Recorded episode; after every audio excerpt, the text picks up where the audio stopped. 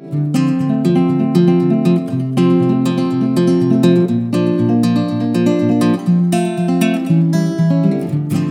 to the Thought Lounge podcast. We're excited to present to you this week's episode an interview with Colin Walker and Dylan Beer, two of the key players in the foundation and development of Thought Lounge. Colin is the former CTO of Thought Lounge and host of the first 26 Thought Lounge podcasts, and Dylan is the former COO of Thought Lounge.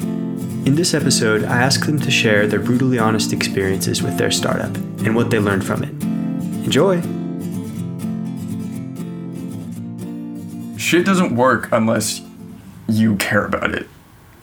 If you don't care, then it just fall. Then no one else cares. Yeah.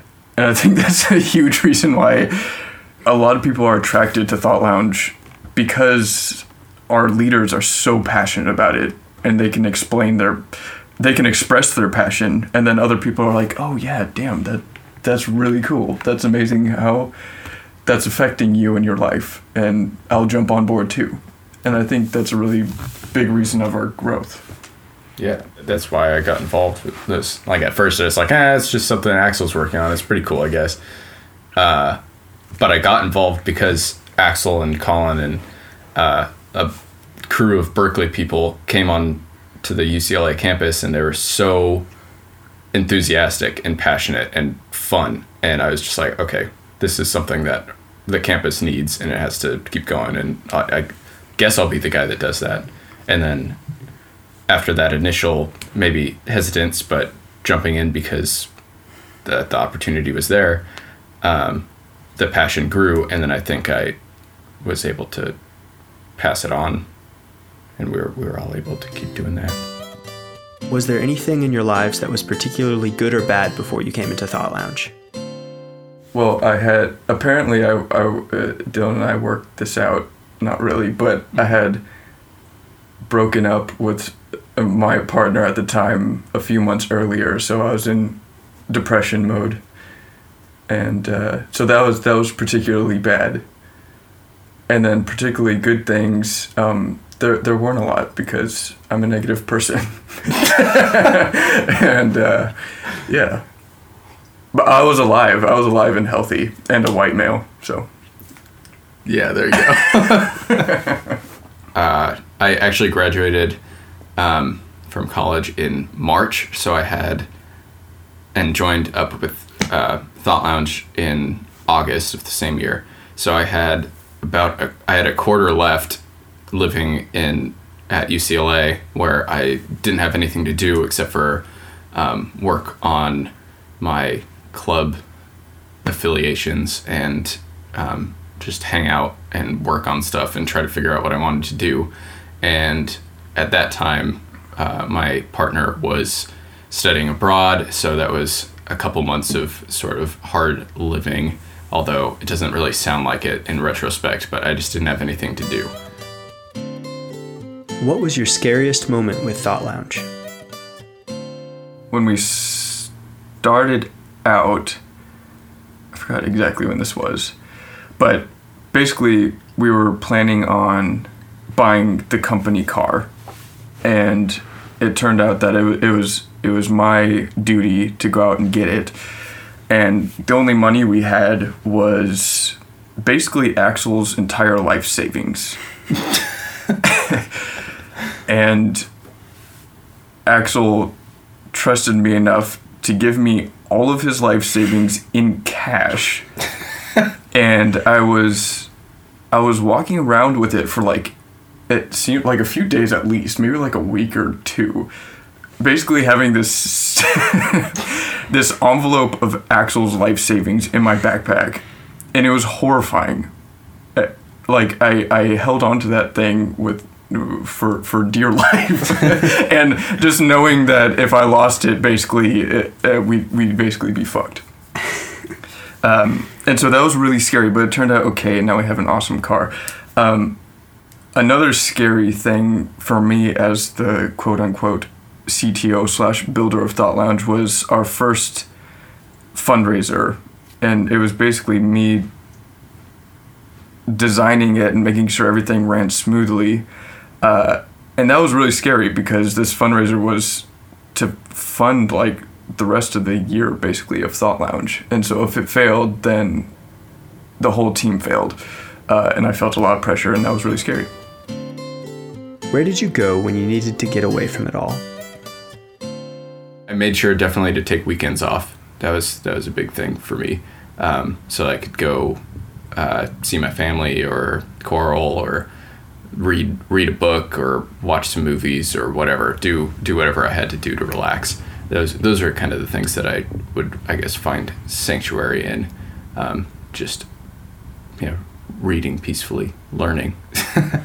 um, as far as physical places, uh, don't really have uh, too many like I don't know beautiful landscapes or anything. But if I need a break, I will go go over to my house and sit down with my dad and have a long talk. That's I would say my most regular kind of sanctuary place.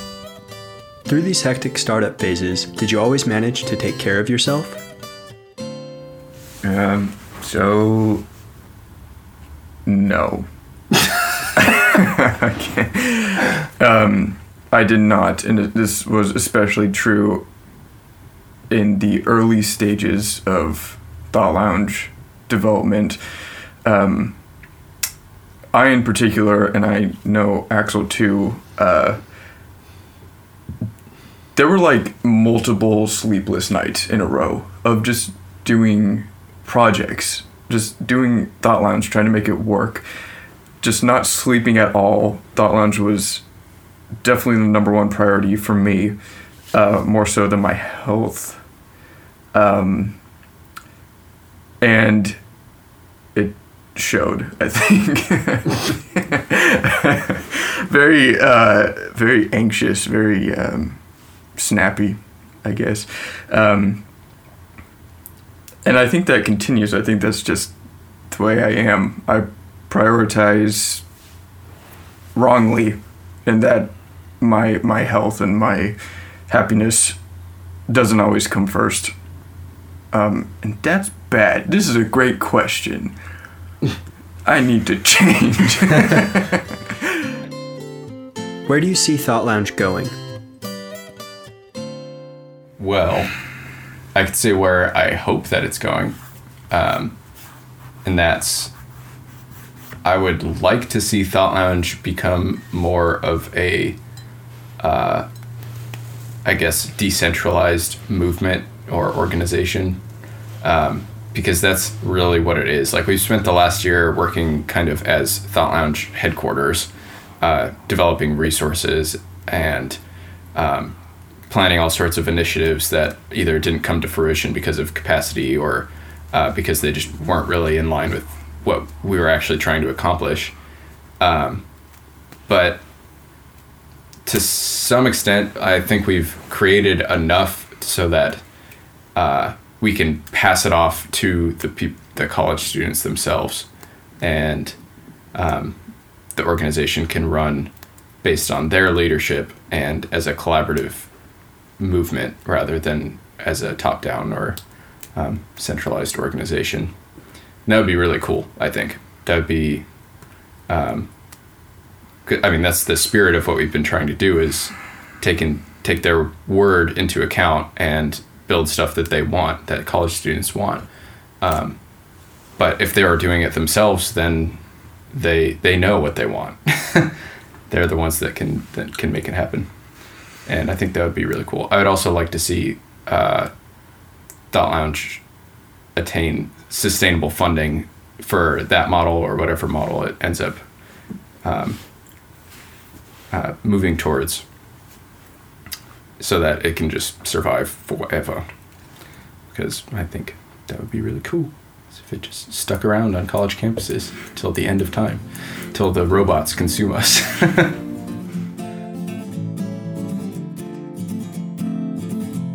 Thank you for listening to this episode of the Thought Lounge podcast. Dylan and Colin both reside in San Diego, California, actually in the same house. Dylan is pursuing a career in film and currently teaching mathematics at High Tech High. Colin has built most of the furniture in that house, from the fire pit to the dinner table, and is starting his own custom woodworking and creations company. To check out his work, visit crwcreations.com. Although Colin and Dylan are moving on from work with Thought Lounge to pursue their own dreams, their style, philosophies, and contributions will always remain deep at the heart of our cause.